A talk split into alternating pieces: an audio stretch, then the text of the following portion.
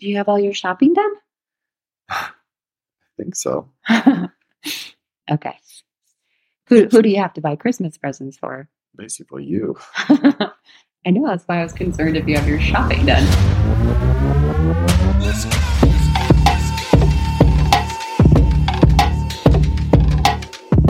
Hi, everybody, and welcome to a new creation podcast. I'm Amy, and I'm here with my husband, Jason. Hello. All right, so are you ready for? Let's do that. I don't know. Hello. Hello. Does that sound? Hello. Uh, all right, are you ready for the story? Hi. Okay. So today, the name of today's story is called Mercy. Are you ready? Cork. Okay. So World War One, 1918. A British soldier named Henry Tandy was stationed in northern France. By this point in the war, Henry was actually considered a war hero. In fact, he would go on to be the most decorated British soldier in World War One. But that is not why everyone remembers the name Henry Tandy. On September 28th of 1918, after a very long day of fighting, Henry was resting in his trench, looking out towards the enemy German line. Are you with me so far? Mhm. Let's flip my page. Okay. All right. So it was quiet now, and a mist hung heavy in the air. So just imagine you're on the battlefield, northern France. It's probably cold, right? Wasn't Bastogne? Wasn't that the Battle of Bastogne? What was it? No, what's it? It's World War II. Oh, okay. Well, I feel like The both, stuff like that. weren't they both France? Uh, yeah, but I feel like of France. Yes. No matter what war, it was cold. When did I say this was? I don't think Vietnam War. September cold. 28th. Well, it wasn't in France. This was in northern France. Are you okay? Are you ready? So it was cold and quiet, and a mist hung heavy in the air. So soon Henry noticed a figure off in the distance walking towards him. Immediately, Henry raised his rifle but did not hold the trigger. He wanted to be sure this was an enemy soldier before he fired. Obviously, there's chaos. It's a battlefield, right? He's in his trench. So Henry's watching this soldier get closer and closer, and through the mist, Henry sees a badly wounded German soldier.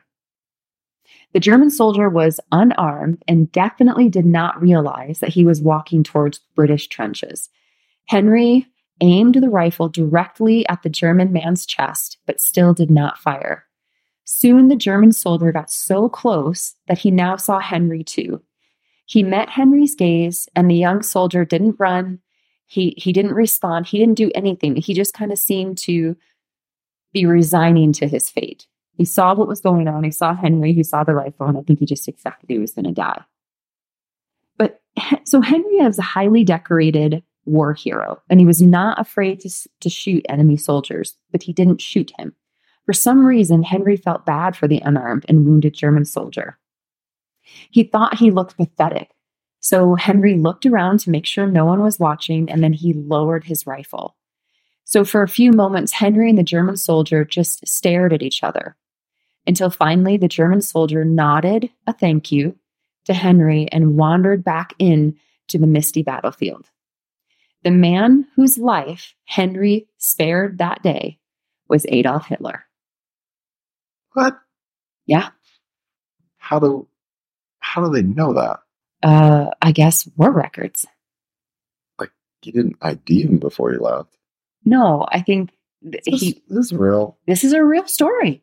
Look it up. Like real, real. Re- yes, it's real, real. yeah, Henry Tandy. Look it up. World War One, 1918, in France.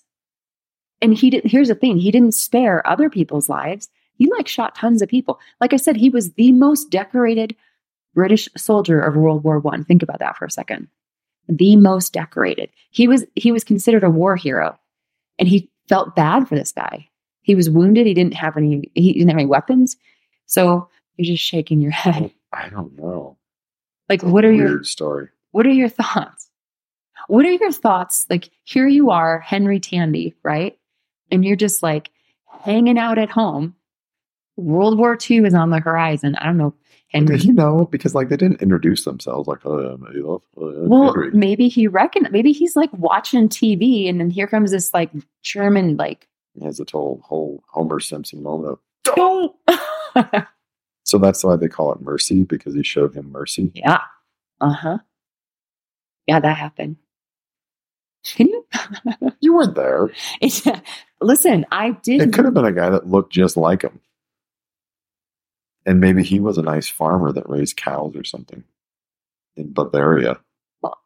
No, I don't. A Bavarian farmer. I do my research. This is Henry Tandy, spared the, The life. fog of war. Yeah. Literally. So do you think he had the mustache? Like maybe he had the mustache. Maybe that's why he was like, "Oh, that's for sure him." Look at the mustache. I think as soon as he put on that mustache and he wasn't Charlie Chaplin, everybody knew that dude was crazy. Probably true. All right, are you ready for the Bible? I, yes, I am definitely ready for that. But look at what you learned today. Did you know that before today? No, but I don't know if I believe. you ready? Okay. All right. So today our scripture is in Psalms, Psalms 27 14. Wait on the Lord, be of good courage, and he shall strengthen thine heart. Wait, I say, on the Lord. And so I got to thinking about all the times that people waited on God. Moses waited on God. Moses waited and never even saw the promised land. Fast forward New Testament, right? You've got the woman who waited 12 years. The woman that was bleeding, she waited 12 years. Uh, Jairus waiting for his daughter. You know, he went and remember they said, Don't bother the teacher, she's already dead. He was waiting for Jesus after he healed that woman for 12 years. The man who was 30 some years that he was blind, that Jesus healed, over and over and over again, we see people. We, we don't see all the time that they waited. We see the time that God works in them, right? God is working in us in the waiting. That's where the real work is being done. That's where the real patience is being built. That's where the strength and that's where because that's where people fall out. They don't fall out in the middle of the miracle happening. You know, it's not like the guy had his eyes healed and was like, "Oh, great. Well, now this is, you know, I'm not going to do this anymore."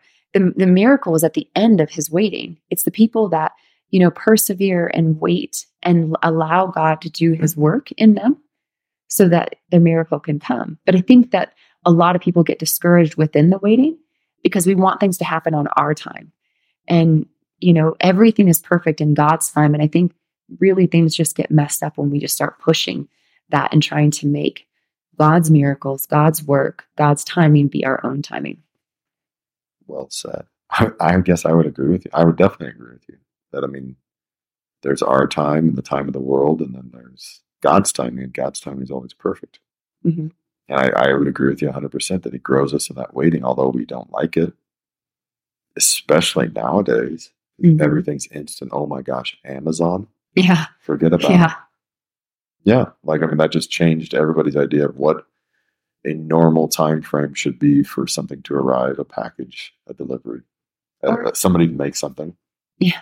How about trying to research something? Mhm. You know, I mean, I was able to research Henry Tandy online. I could just type it in and I could be able to pull up the information. I mean, think about, you know, 30 some years ago, I would have had to go to the library, find the book that I was looking for, go get the book, check the book out, read the book. I mean, you know, how everything And that would just only be one source. right.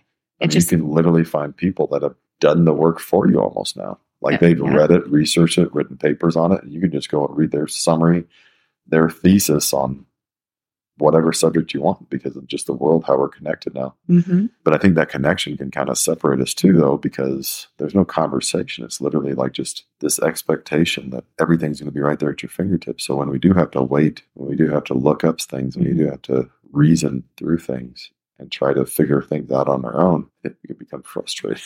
Well, yeah, Honestly. absolutely. And the reason that waiting in God's time is perfect is because what we receive is worth waiting for. I think the the miracle gets lost in the the busyness of we're like, I want this and I want that and I want this and I want that. But when we ask God for something, you know, when there is persistence in our prayers instead of insistence, and you know, when when we're waiting on God for that thing, and then that thing comes, that prayer is answered, and we've been praying for it for months or years or decades and then God answers that prayer. That's something that's you know yeah this is absolutely God and this is absolutely God's timing and, and this was worth the wait. I agree. yeah for sure. All right so we're going to continue on. So now we didn't have we had testimony last week which was awesome. We had testimony with Joe, just amazing. But one of the things I wanted to kind of talk on, just kind of touch on a little bit tonight, is the holidays. I think, you know, this being our first year working in ministry uh, within recovery, we're quickly seeing that the holidays um, are tough and they're tough for a lot of people. And, you know, last year was tough for us. We were kind of in the in the thick of it. And I think it's easy as we work our way personally through recovery, I think it's easy for us to forget that the holidays can be a real source of pain for people. And so I'm just wondering, you know, maybe what is a tool that you would recommend for people as they go into the holidays? Just the memories associated with holidays from both the person in recovery and then the family's perspective too of or their friends or their relations, whatever the relationship is to them. I think that does make it really hard because some of those memories aren't, a lot of those memories could not be very good. Mm-hmm. And so then those memories mm-hmm. come back. So, you know, that new memory, you know, walking in recovery, walking in sobriety, walking in freedom, and, and you're seeing things different and people are seeing you different. Mm-hmm. And I think all of that plays into it. But I mean, you still are carrying some of that around, and that's that thing that Jesus can just take. But yeah, as far as a tool is, just you don't don't think you have to do it on your own. Mm-hmm because I mean you don't. That's that's what recovery is. Is I mean that's where God made us to be in fellowship and communion with each other, um, and communion with Him. Mm-hmm. He's with us, so He can help us get past those hard parts, and He can and we can seek help. And that's what like if you what is it James where he talks about the healing comes from the forgiveness comes from Jesus' sacrifice on the mm-hmm. cross, but the healing comes from each other. And if we can make sure we're not going it alone, Mm-hmm. I mean, and that's that's whoever, you know, that's family, that's friends, that's relations, that's recovery, that's a meeting. I mean, if that's what you got to get to, get to a meeting. Mm-hmm. Um, take that step to to be to own your own recovery and know that. I mean, we're talking about it. I mean, people that are in recovery know the holidays are hard. It's mm-hmm. not a mm-hmm. secret. I think it's a little bit of a an eye opener as as we've started this you know this ministry. I think it's a little bit of an eye opener for us. Mm-hmm. I think you know also too that reminder that it's a, a unique opportunity that we have on the other side of recovery to start building new traditions. If the traditions or the memories of old are painful for people, start a new tradition, start something new. And most importantly, when it comes to all of this, to remember not to lean on our own understanding and just to really focus on what is what is God's promise for us in Christmas. And so that reminder that God came and was born and lived and died so that we didn't have to be shackled by whatever it is that we have hitched ourselves to. You know, be praying for people that are in recovery and that are moving through this season. Mm-hmm. I mean, yeah, I like to make the new memories. Yeah. Well, awesome. Well, and hopefully one of those new memories that people can make is joining us this Friday, December 22nd at Emmaus Road Community Church in Laramie at 6 p.m. We're actually not going to be having a normal meeting this week. We're going to be doing um, movie night for Christmas. So be sure to bring the family and kids. We're going to have popcorn and ice cream. It's going to be a good time.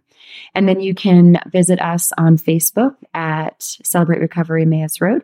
And you can come back here every Tuesday for a new episode. So as we go into the holidays, we just want to encourage everyone, let you all know that we'll be praying for strength, for peace, for comfort, um, and for God's understanding. And that if you are in the midst of waiting for that miracle, waiting for that freedom, waiting for that sobriety, that God is working, and just to not forget that. So we thank you guys again for joining us, and we love you all. Good night. Good night.